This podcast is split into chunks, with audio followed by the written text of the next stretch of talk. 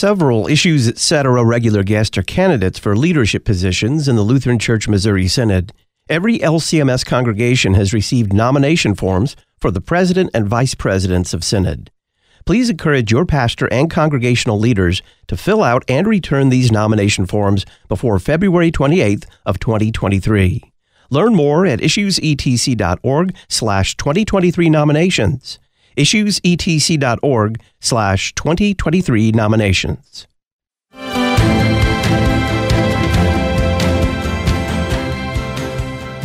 I cannot say I love God, but reject the body that He's given me. Europeans abandon their churches, but Americans secularize their churches. That's what's happening here. Benedict was a theologian. He was very concerned with speaking clearly, precisely. You always know what he means when he speaks and writes. Much of the confusion in the Roman Catholic Church with the Francis papacy has been sown by ambiguity. And when we experience the weakness, the frailty, the sin within our own marriages and family, take heart. The fulfillment of what God intended for marriage is finally found in Christ. New York City subway riders love Issues Etc. Shortly after Roe v. Wade was overturned, I'm talking about within hours, the ire of the pro-choice community turned toward crisis pregnancy centers. They were called fake clinics. They were accused of luring women in with the promise of abortion and then talking them out of abortion, of deceiving women. Well, the U.S. House passed a bill recently that said these crisis pregnancy centers need protection, because that was not only the ire of the pro-choice community, it was also the violence, the vandalism, and the property destruction of the pro-choice community. The U.S. House also passed a Born Alive Abortion Survivors Protection Act, and the critics are saying, well, it's unnecessary and it's largely symbolic. How do we respond to all of that? Greetings and welcome to Issues Etc., live on this Friday afternoon, January the 13th. I'm Todd Wilkin. Thanks for tuning us in. Carol Tobias of National Right to Life joins us to talk about those two bills recently passed by the U.S. House of Representatives. Dr. Bill Weinrich will begin his series with us on the I Am statements of Jesus in John. We'll today talk about John 8:12 through 30. I am the light of the world. He is author of the Issues Etc. Book of the Month for January, the new Concordia Commentary on John. Then Dr. Ryan McPherson, author of a recent column for The Federalist titled "Minnesota Will Soon Make Teachers Endorse Child Mutilation to Get a License," will discuss a requirement for future Minnesota teachers to advocate for transgender ideology and critical race theory. Carol Tobias is a regular guest. She's president of National Right to Life. Carol, welcome back to Issues Etc. Thanks, Todd. It's great to be back. Tell us about this bill that was passed largely along party lines, protecting children who survive abortion. Well, unfortunately, we do have abortionists in this country who will perform abortions later in the pregnancy, after viability, and sometimes those babies do survive the abortion. So in one of its first acts of Congress this year, the U.S. House of Representatives brought up a bill that said if a child survives the abortion, you have to take care of that child and provide the same care and treatment that would be provided if this was a child born prematurely at an earlier gestational age, at the same age as this aborted child. So the bill would say, take care of the child, do what you can for the immediate needs, and then basically call an ambulance and get the child to a hospital so that he or she may survive and get follow-up treatment. The opponents of this bill say it's already considered a crime to kill an infant that is born alive, so the bill is really unnecessary. How do you respond to that? Well, in 2002, when President George W. Bush was president, Congress passed a bill called the Born Alive Infant Protection Act. And it basically said if a child survives an abortion, that child is considered a person. And all laws that would apply to a person are going to apply to that child. But what we have seen is, over the years, abortionists just totally ignore it. They don't care. If a child is born alive, they may put the child in a back room, in a closet, and close the door so that the child just dies, and then they will treat it, like the product of any other abortion. There were rare circumstances, like when Kermit Gosnell in Philadelphia was charged with killing a child, and he actually did that as a regular practice. He would deliver the child and then snip the back of their necks and sever the spinal column, and the baby would then die. But the abortionists were not being prosecuted. Law enforcement didn't really want to look into it, and it was just kind of going by the wayside. So Congress is saying we're going to put some teeth into the law that was passed in 2002. A child who survives an abortion is a human being, and you have to treat that child like any other child born at similar gestational ages. This bill has teeth in the language, and if healthcare personnel that could take care of that child don't, or if you are an employee in the room and don't report it, if the child dies, you can be fined or serve 5 years in jail or both. If you overtly go after that child, killing the child, then you are subject to the penalties as it would be for the murder of any other human being. So the House was just saying, yeah, we've got a bill on the books, but you're not following it and it's not making a difference. So they put some teeth into the law. A representative of NARAL Pro-Choice America said in a statement, these bills make it plain the House Republicans are patently rejecting the will of the overwhelming majority of Americans who voted to support legal abortion in November. Meanwhile, our Democratic reproductive freedom champions in the House are ready and willing to fight to restore and expand access to abortion, and we thank them for that. How do you respond? They're pretending this is something to do with abortion. It's actually infanticide. We've got some abortionists who are either killing or allowing to die persons who have survived the abortion. This is no longer killing a child in the womb, saying it's a legal abortion. These are babies that have already been born. They survived the abortion. So it's infanticide, not abortion.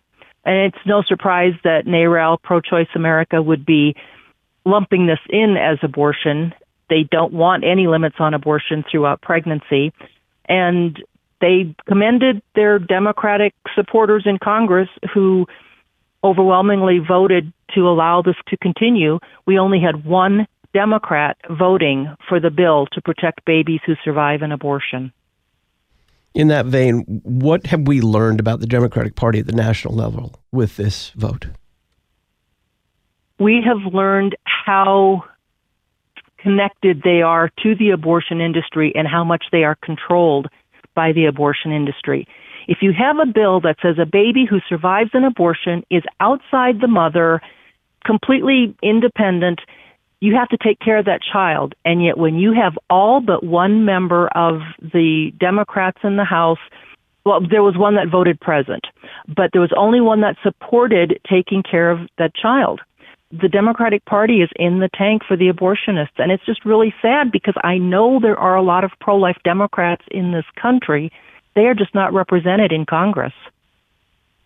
Tell us about another bill regarding recent vandalism, violence, and destruction of property targeting crisis pregnancy centers.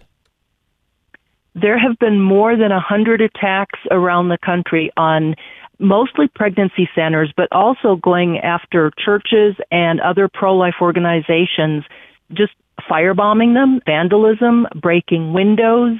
It's been kind of all over the map. Sometimes it's attacking billboards. Much of it was a group that they were calling Jane's Revenge. And on some of the buildings, they would spray paint the words, if abortion isn't safe, neither are you. It's just a horrible aspect of this country that because you disagree with someone, you know, that you'd go after and start attacking them or their buildings. And unfortunately, the Biden administration and the Department of Justice seems to be looking the other way. They do surface investigations, but they haven't charged anybody, and they haven't really spent any time seriously looking into what I think is a very serious problem. Are either of these bills, they passed the House narrowly, are they likely to get any traction in the Senate? No. And what the House did on Wednesday, is, along with the Born Alive Abortion Survivors Protection Act, was pass a resolution to condemn the violence, calling on DOJ and the Biden administration to look into it. But we are not going to see this pass in the Senate. And even if it did, the president would veto. So, well, I guess he can't veto a resolution. It's just sense of Congress. But the but we will not get anything like these two reasonable bills passed in this session because of the pro-abortion leadership in the Senate. What are these votes demonstrating about the divide over abortion politically? Just that it is a big party divide. Like, you know, there are some Republicans that support abortion, but I think fewer and fewer than there have been over the years. I know there are pro-life Democrats, and yet at the national level, if you want to support unborn children, then the Republican Party is the party that's doing it. The abortionists are largely behind the Democratic Party, and the Democrats are opposing anything that even looks reasonable when it comes to limits on abortion. So we do have a hardline divide, you know, among the parties, at least at the federal level. And we've just got to do some work to, I guess, convince the Democrats that supporting life is the right thing to do. Is there a certain utility in this, if only a political utility, that the Democratic leadership in the House and in the Senate, the Democratic leaders there, have basically cast their lot? They have told us that they, in the name of protecting abortion at all costs, they are willing not to protect a child who survives an abortion. I think they have sent the message very loudly, very clearly. They do not care about the babies, and I would extend that they don't care about the women, but that's another topic.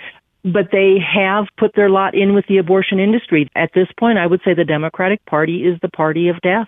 They cannot see any way to support any limits on abortion, any protections for unborn children. Carol Tobias is president of National Right to Life. You'll find a link to National Right to Life at issuesetc.org. Click Talk on Demand Archives. Carol, thank you very much. You're welcome. Thanks, Ted. Dr. Bill Weinrich joins us on the other side of the break. We're going to begin a series with him on some of the I am statements in the Gospel of John. He's author of the Issues Etc. book of the month for January, the new Concordia Commentary on John, beginning in chapter 7 and ending in chapter 12. We'll take up the statement, I am the light of the world. You can call it what you like. I call it light.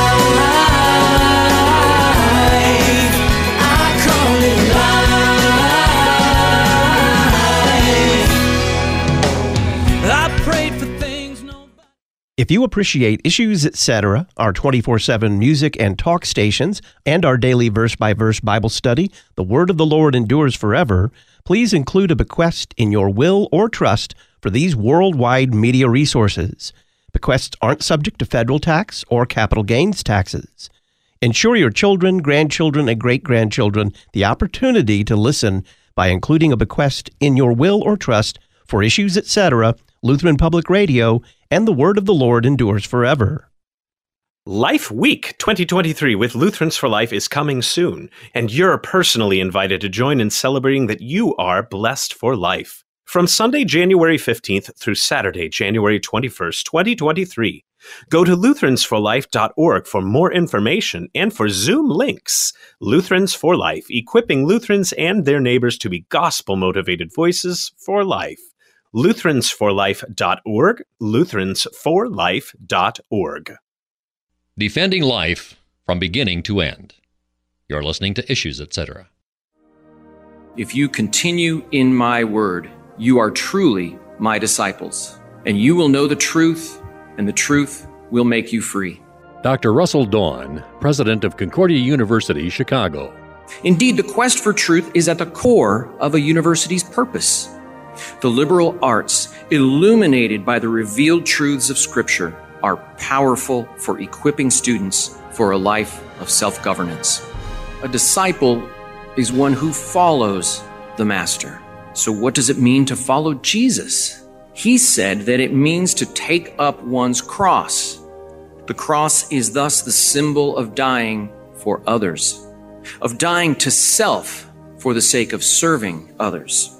And a life of service is a life well lived. Truth, freedom, vocation. Concordia University Chicago.